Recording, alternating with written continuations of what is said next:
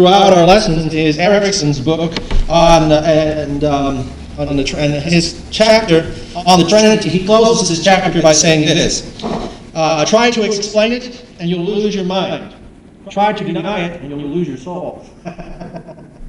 so that begins us the, the beginning of our understanding of what the Trinity is about and. Uh, what uh, you know the complexity that we have in trying to describe it. Um, the, the trouble, the problem that we have is that the Bible does not present an argument for the Trinity, nor does it try to explain it. The Bible doesn't try to explain the existence of God.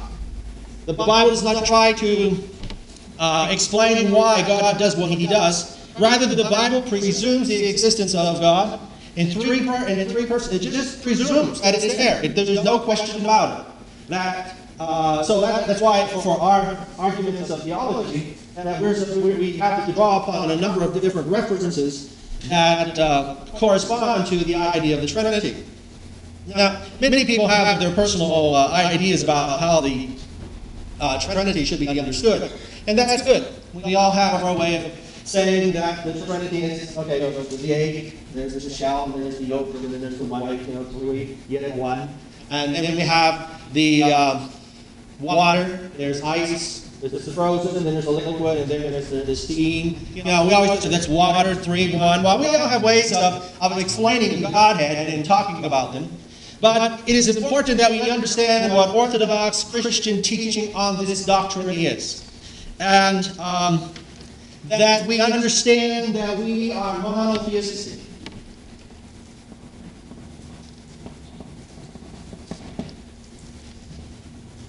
That we are monotheistic. That's one God.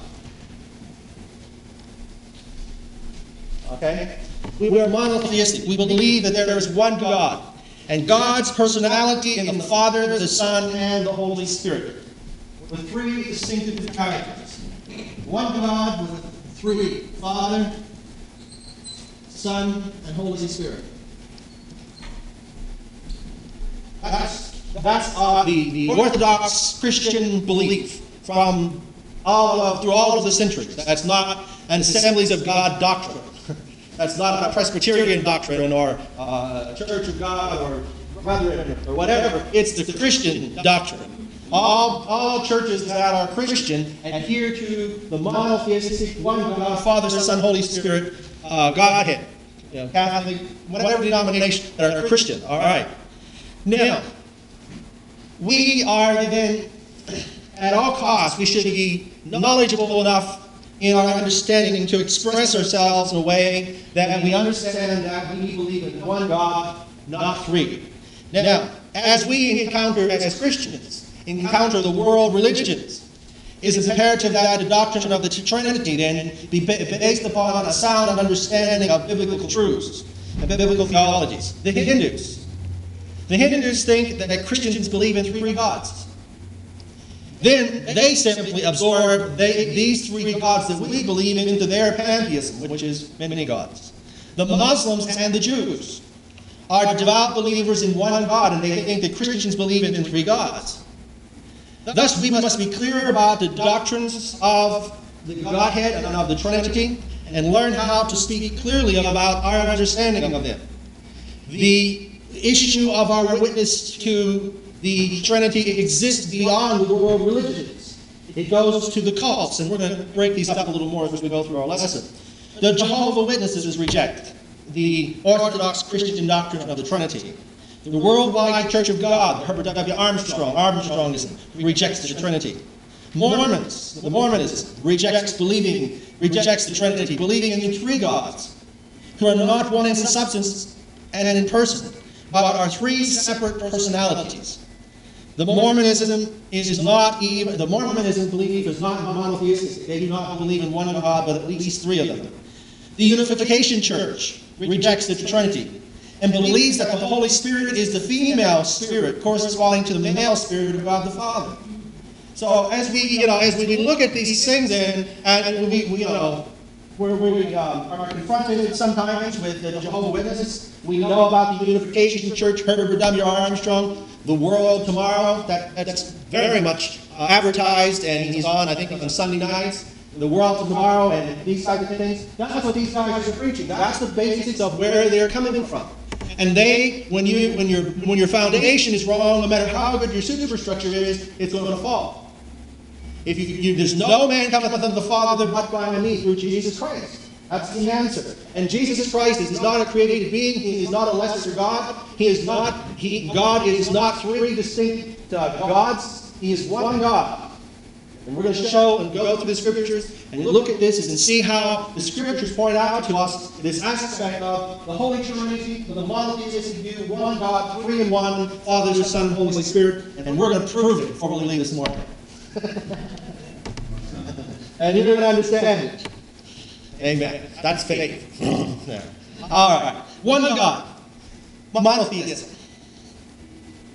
Um, in Isaiah chapter 44, verse 6, it's verse, uh, first part, first verse of our lesson.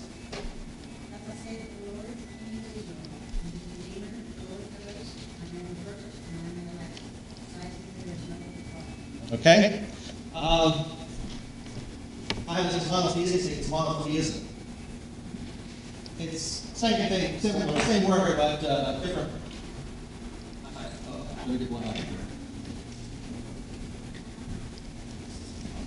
Monotheism means one God. Monotheistic is the, uh, another rephrasing of monotheism. Um, humanity has many ways of expressing its belief about God. Now, um,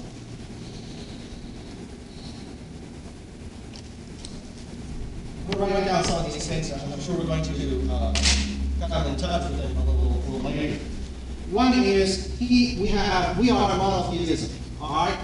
Now we have henotheism. H E N O T H E I S N. Henotheism, and belief in, in many gods and one supreme. It's not a supreme pizza. It's just one supreme. Okay? Many gods with one supreme God. All right. Then we have pantheism.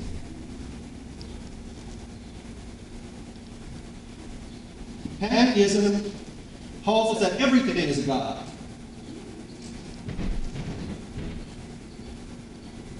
Uh, you worship the stars, you worship the trees, you worship the stones, everything is a God. Pantheism. Uh, polytheism. Polytheism believes in many gods. The difference here is pantheism means everything's God. Polytheism means there are many gods. Everything isn't God. All right. Uh, and of course, then we have the, the Christian belief that uh, of uh, monotheism, which is the aspect of one God.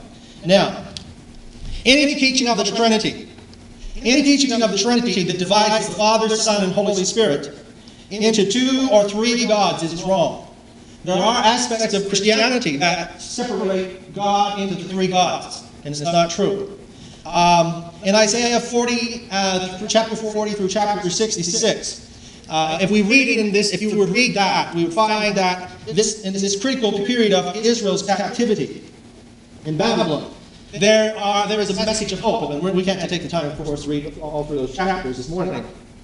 But it is, a, it is a message of hope, of comfort, and promise of restoration. But it is also a message of warning against the triumph over the gods of the Babylon. Now, as the head of the Babylonian pantheon, all right, the Babylonians were pantheons. Right there, pantheons. Everything's a god. The, the, the head of their gods was Marduk. Okay? Now, the Babylonians, because the Babylonians had conquered Jerusalem, they believed that their God was greater than the God of Israel. So they, they in turn thought that this idea, this belief, that we always look to who's the stronger God, who wins the battle. So that means that they're stronger. Not necessarily so. We find that the, the God of Israel uh, let the people of Israel go into captivity because of their sins. And then Isaiah the prophet told them that they were in sin, they were in captivity because of their sin, and that the God of Israel was greater than the God of the Babylonians because God of Israel used the Babylonians to bring judgment upon the children of Israel. And at the designated time, the God of Israel would liberate the children of Israel from the Babylonian God. So, the reference uh, we find in um, the problem then was, not that the God of Israel, Yahweh, was weak. The, problem for Israel was that he was strong enough to bring a pagan nation against them as judgment. The God of Israel is supreme. And we have this message, there's a reason to all this, this we're going through here. All right? Now, in chapter 44, verse 6, Thus saith the Lord, the King of Israel, and his Redeemer, the Lord of hosts, I am the first, and I am the last, and besides me there is no God. All right?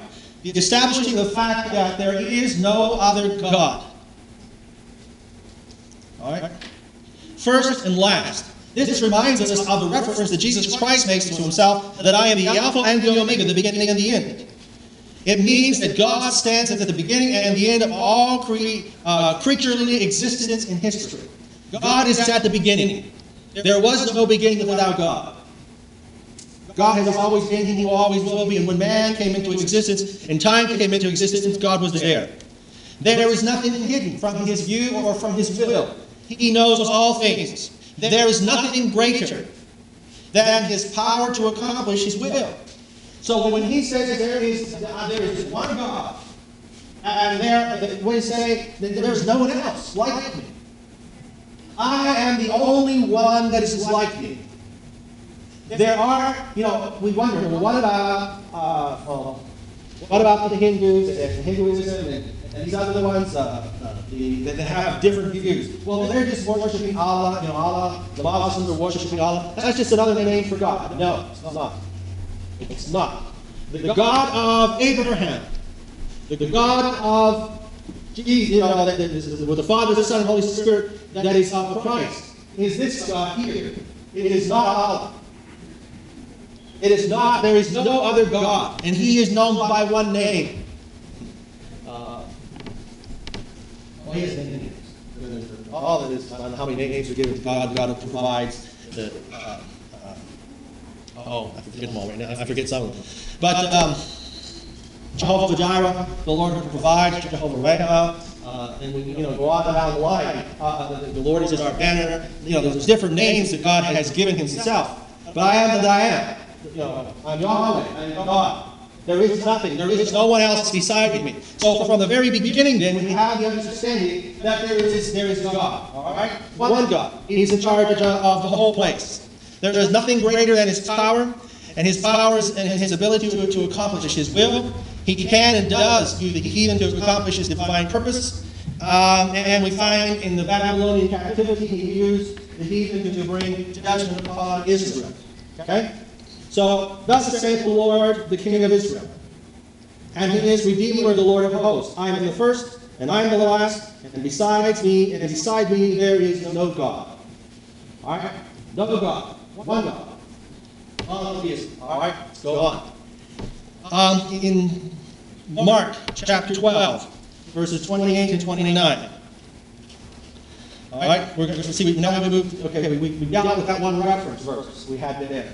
All right, now we're going to move to the Mark's Gospel, chapter 12, verses 28 and 29. Someone read that.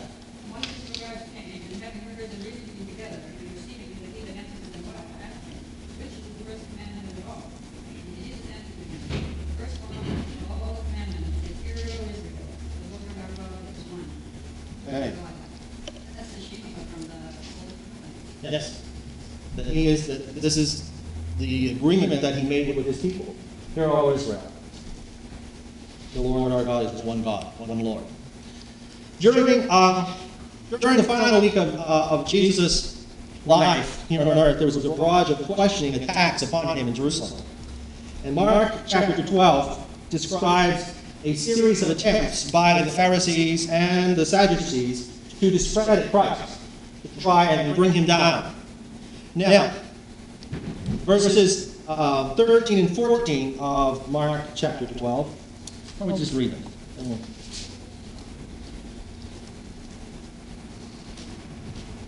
Mark chapter 12, verses 13 and 14.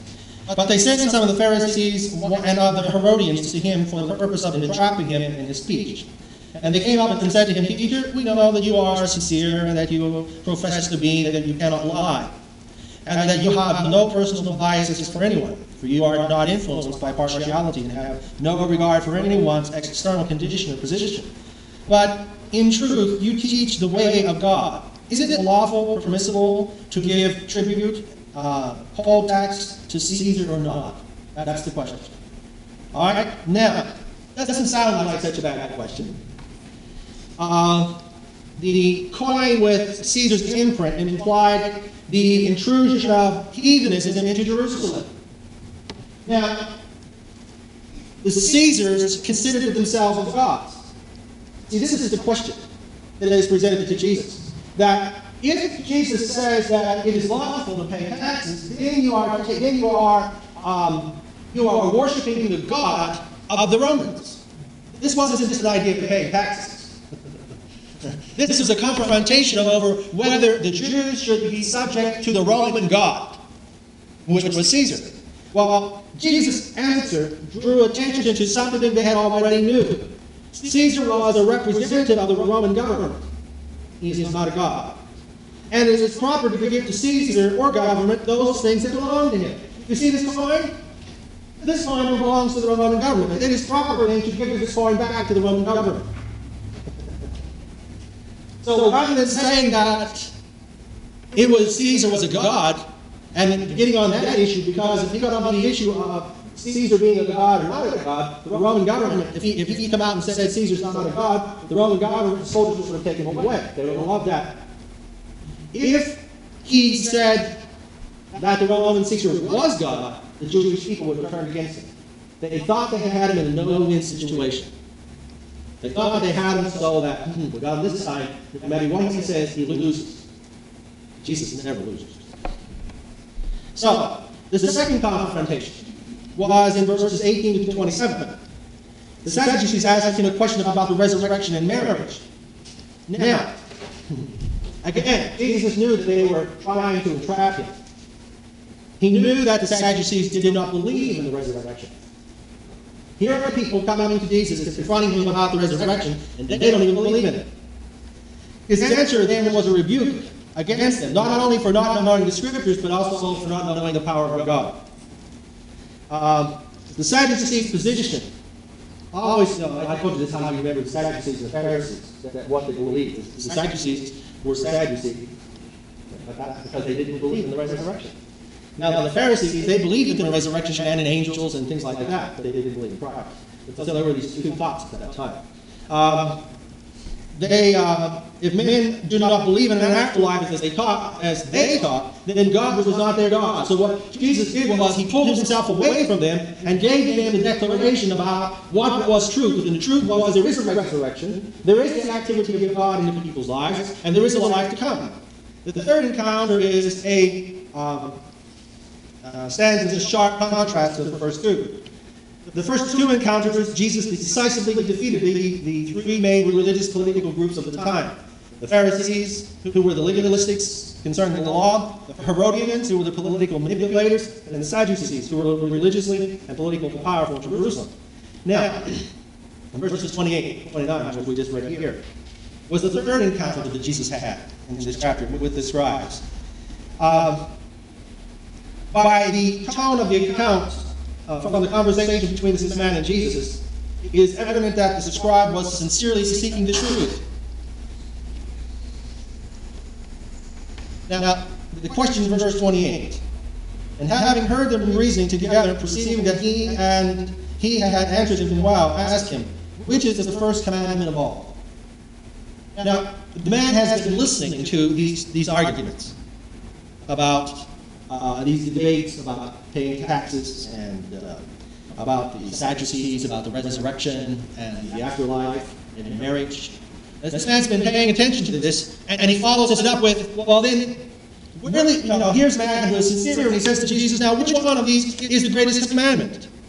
Now, the, the Jews were familiar with, you know, they had a lot of rabbis who were great, great rabbis and teachers. And one rabbi had summarized the law, and he said it this way He said, What you yourselves hate, do not do to your fellow. This is the whole law. the rest is commentary. Go and learn it. Well, Jesus took that statement and made it a positive statement about the golden rule. Therefore, all things whatsoever ye would that men should do to you, do you even so to them. For this is the law of the prophets. So apparently, the scribe's question to Jesus was in his effort to get the opinion of a noted rabbi versus another noted rabbi. But we have it in Mark chapter 12, verses 29 to 31. I want to read that. It says, Jesus answered, The first and principal one of all commandments is, Hear, O Israel, the Lord our God is one Lord.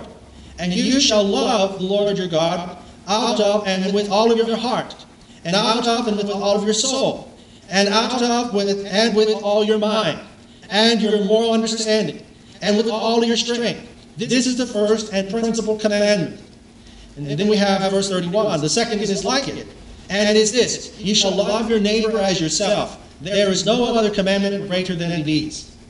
Well, these commandments are quotes from Deuteronomy um, uh, chapter 6, verses 4 and 5. And the Lord Christ's answer was very unique because it was a combination of two scriptural passages. Now, the reference then from Deuteronomy 6 Hear, O Israel, the Lord our God is one, one Lord, is called Shema and it's the Hebrew word for the word hear.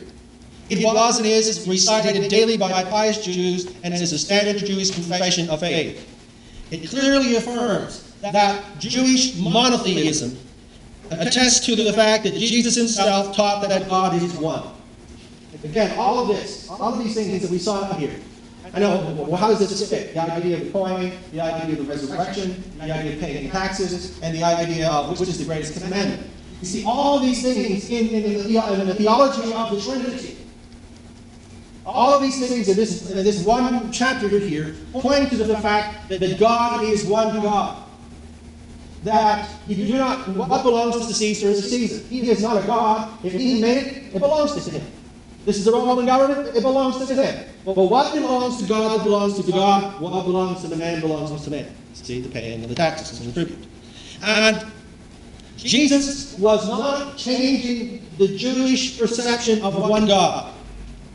Jesus was not, was not making uh, uh, a, a, change from the Old Testament to the New and changing the idea of one God. You remember we said here that um, in, in, Isaiah 46, I am the first and I am the last, and besides me there is no God. There's one God.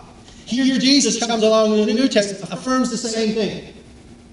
There is one God. All right. It affirms the Jewish monotheism and attests to the fact that Jesus himself taught that God is one. Because Jesus knew he was the eternal Son of God, this passage means that Jesus knew the reality of one God in three persons. That's, I hope it's just, yeah, like I said, this is quite an undertaking for a Sunday school class. But it's important that we understand the aspect of, the Trinity and the aspect of one God. Because you have the, uh, the Witness, they knock on your door, you start talking about your biblical beliefs, your beliefs in uh, the idea of the Trinity. Yeah, right. And we believe in that too. God the Father, the Son, Holy Spirit. God created His Son on down the line. Now, and, and, and, and, you know, how can how the, the great thing is how can you understand that? Can you explain the Trinity? Can you understand that? Then they come back and they say, well, we don't believe that God wants you to do anything that you can't understand, or believe in anything that you can't understand. Oh, sounds logical. It's not true. We can't understand it. 1 Corinthians chapter 8, verses 4 through 6.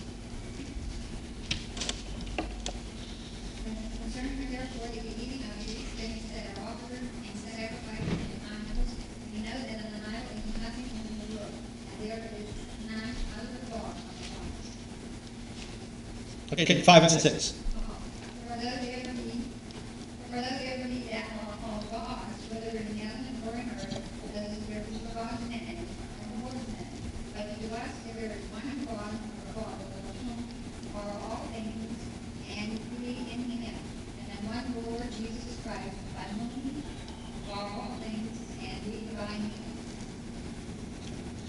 The Corinthian church was a very uh, noteworthy church and it was noted for its charismatic, charismatic gifts and its knowledge. but yet its knowledge was that which caused controversy within it, and required a wise answer from the Apostle Paul concerning his comments uh, about food that was offered to idols. Because they were living in a heathenistic society, the uh, people who were heathens, they worshipped the different gods, if they ran to the grocery store, they would offer everything in their grocery store, or their meat market, or whatever, to their idols. Then the Christian would come by and buy it. Now, the problem is, if you're a Christian, you eat that meat that's offered to idols. That's the problem. All right. What's that? Say it again. All right. In, in Corinth, the most of the people were heathens. You know, I mean, they, they believed in the polytheists, the many gods. The, the, the, uh, they had the, uh, their temples that were for prostitution and, and the whole works. It was a very, it was a very wicked area. And the church in Corinth was a very righteous, a very uh, good church that Paul himself had started. Now, when the Christians would go into the marketplace to buy their food and clothing things, they would have to buy from people who were non-Christian, who were uh, called, you know, belonged to the belief in many gods. And they would have their idols around, and they offered everything they had to the idols. So here's a Christian going into a meat market, we'll say, buying meat. And the meat was offered by the owner of that market to idols. Now, now the Christian, the problem was that though there were people in the church that were saying, well, you can't buy that meat because it's been offered to idols. So there was a big rift in the church whether or not they were going to eat or wear anything that, that, that they couldn't buy it. They could no, they could not buy it from non-Christian people. That was kind of the conflict that was going on. Well, um, we find in that um, where we at? First Corinthians. Yeah, that we find it in that uh, the specific issue then was eating of meat that was offered to idols. That was the specific issue. And it's concerning therefore eating of those things that are offered in sacrifices to idols. That's verse 4. That they were buying food from, they were buying meat from a market in town that the owner was not a Christian and he offered this meat to the idols. Now, um, the uh, theology of 1 Corinthians 8 is simple. Paul says, idols are not real gods because there is only one God. Christianity, with its Jewish roots, unreservedly took Jewish monotheism as its foundation. The Christian view of the deity of Christ is not a threat to the belief in one God. Now, Paul recognized that the Gentiles tended to believe in many gods, but the power behind those idols was not God but demons. The power behind the idols was not gods but demons. In uh, 1 Corinthians, we'll, we'll, dwell on this for a little bit here. 1 Corinthians chapter 10, uh, verse 20.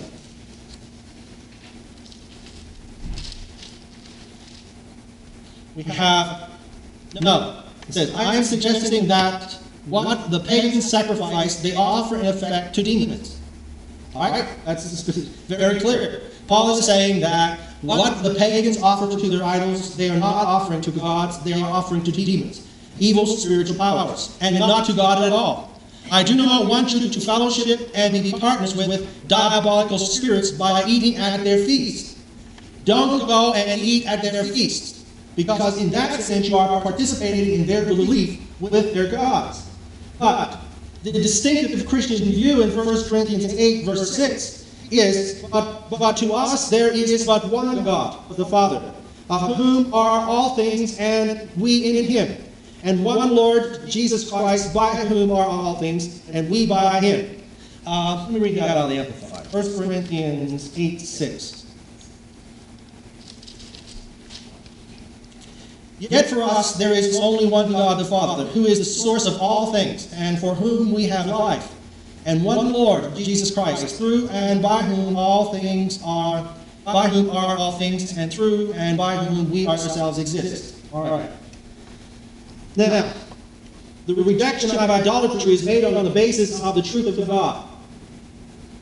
That since idols do not have power in their own right, and since sinful worship uh, to idols is actually worship of the demon, then Christians are not foolishly worshiping idols. This means that food offered to idols has actually not been offered to anything. The Christians, uh, strong in faith, had, was free to eat such meat bought in the marketplace, even if it had been offered to a demon. But the Christian was not to go out to the pagan temples and offer meat and then come to the Lord's Supper and offer and worship to the Lord. So what they were doing was that they could go to the market and buy the meat that that market owner had offered to the idols.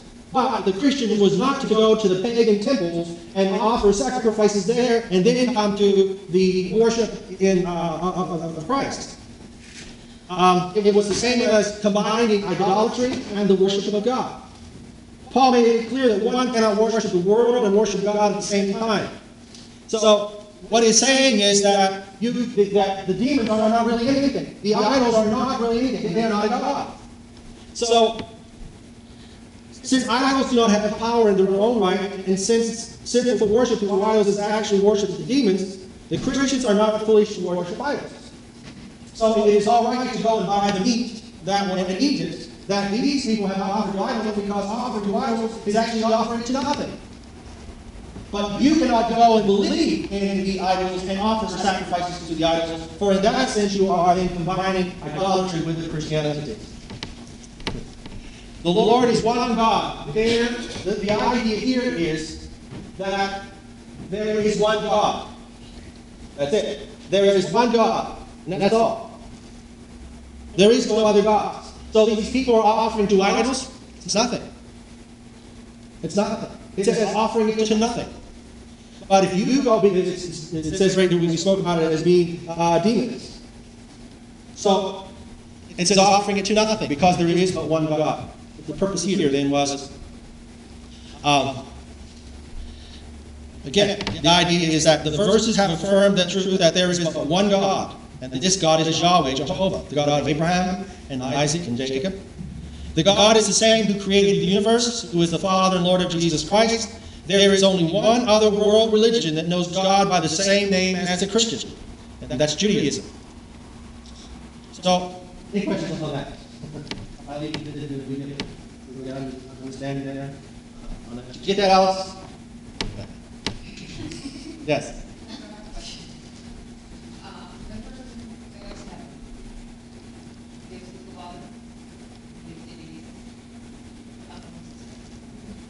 The recognition. If you have seen me, you haven't seen the Father.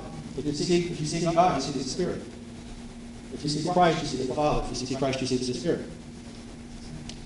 There are three distinct but yet one. Yeah, yeah we will we will see see what. So that was the question. Pardon? Well, only since I know you didn't have.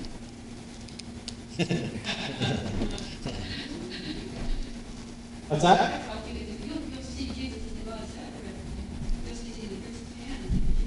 Yeah. And the deity and God will share the throne in the Holy Spirit. Right. But, but the, the Holy Spirit is uh, he's a person too. And yet they're all one. And everyone in unity is part of what they want to accomplish. Yes. But they are not three separate gods. See, we got we all, that's that's that's the difficulty. Uh, they're not three separate gods. They are they are distinct but yet one. Sure. Uh, Jesus prayed that we be one with him as he is one with the Father. And then if we're one with him, when we see the Trinity, the Trinity is one with them, but we'll all be one in the one. I don't know how it's going to look. You know, but that's- We will be but you see, we will be we will okay. But the scripture also says that that we are in Christ and Christ is in us. So part of us is in heaven, seated with Christ. Then, but we also have that Christ is in us. So there is the the uh, person. Okay, our limitations. Again, we're taking it from we look at it from the humanistic point of view of being centrality. I mean, of, of one body. Now, how do I move outside of myself? You know, how, how do I stand beside myself? People say, I'm, I'm beside myself. Yeah, I'm, I'm I'm beside myself. Well, it's not true. It means that we just don't know what to do. Well, uh, God is beside himself three times. What's that? But God, is, but God, in the essence of God, there's God the Father. Uh, Jesus Christ is seated at the right hand of the Father. So there is that distinction. but yet there is the unity. That- But see, this is see, this is the confusing part. It would probably be easier if we would believe that God is three gods. But it says, "Hear, O Israel, the Lord is one God." But yet we have the three different aspects of the Godhead. See, that's, that's the whole point of, you know, laboriously labor, laboring here, laboriously uh, looking through these, these different scriptures that, that point out the fact of the oneness. Now we get to the point of the, the Trinity, the three persons. Let's, let's look at this from the Maybe we can help ourselves. In Matthew chapter 3, verses 16 and 17.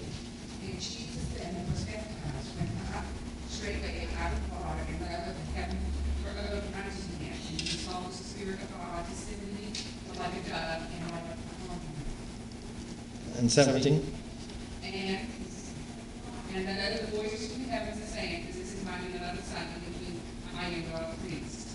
And then we have First, Second Corinthians um, 13, 14. The grace of the Lord Jesus Christ and the love of God and the communion of the Holy Ghost be with you all. Amen. And he also, another verse we have, Go ye therefore and teach all nations, baptizing them in the name of the Father, and the Son, and the Holy Spirit. Christian theology holds the deity of the Father, the deity of the Son, and the deity of the Holy Spirit. One God, yet three. Now, there have been attempts to uh, separate this. One, it's one of the di- di- dynamic, dynamic monarchianism. And this was the idea that uh, when the Spirit, that, I didn't want, I don't want to get into all this, but I just touch, touch it here for a minute, was um, the, the view that Jesus Christ, uh, that at the baptism of Jesus was adopted as the Son of God. The problem with dy- dynamic monarchism is that it denies the deity of Christ as the Christ. What was the dynamic monarchism is that it, Jesus was a person, a norm, just you know, he was a uh, normal human being until the baptism. When he, bapt- when he was at the baptism and the Spirit came upon him, that's when the Christ, the divine Christ, entered into him. I don't believe that. All right, that's um, uh, the, uh, the dynamic monarchianism. Now, uh, let me read this. At the baptism of the Spirit, the Spirit or Christ descended upon him, and from that time he performed miraculous works of God. That he really wasn't God until the Spirit came upon him. This is dynamic monarchism. Now, why do I draw attention to that? By making Christ a separate entity from the historical figure of Jesus of Nazareth, it leads to the kind of contemporary heresies that we find in the Unification Church, teaching that their leader is Christ that Christ came and inhabited another individual. See, the idea then with this dynamic monarchism is that Christ, Jesus of Nazareth, and Christ are two different entities. And that Jesus of Nazareth lived uh, until he was baptized, and then Christ entered into Jesus of Nazareth. Uh, those who believe that didn't fall into like the Unification Church. They believe that uh, is, is Christ. I went to uh, Barrington College one time to uh, see a man who claimed to be Jesus Christ. He had his I mean, his people all around him. He was Christ. That Christ came and entered into him. Just see, this is the idea of this, and this was refuted, yes. The the Spirit. No, no, no. See, this is the, this is what it's called, it's called dynamic monarchianism. It's a, it was uh, brought up in 190 AD. These are not old, these are, these are old lies. these are old lies that have come about. The New Age uh, thinking holds that Christ is an eternal spirit that comes upon different men and at different times. Um, of course, we know that this is not the teaching of the Word of God, nor is it historically the Orthodox Christianity. The Son and the Holy Spirit have always been eternally with the Father as three in one. The comment one or more of them did not come into being at some point in time. All right, this, this is perhaps to answer your question, Diana. One or more of them, meaning Father, Son, Holy Spirit, did not come into being at some point in time or at some point become divine. There has never been any alteration in the nature of the triune God. He is and will be what he has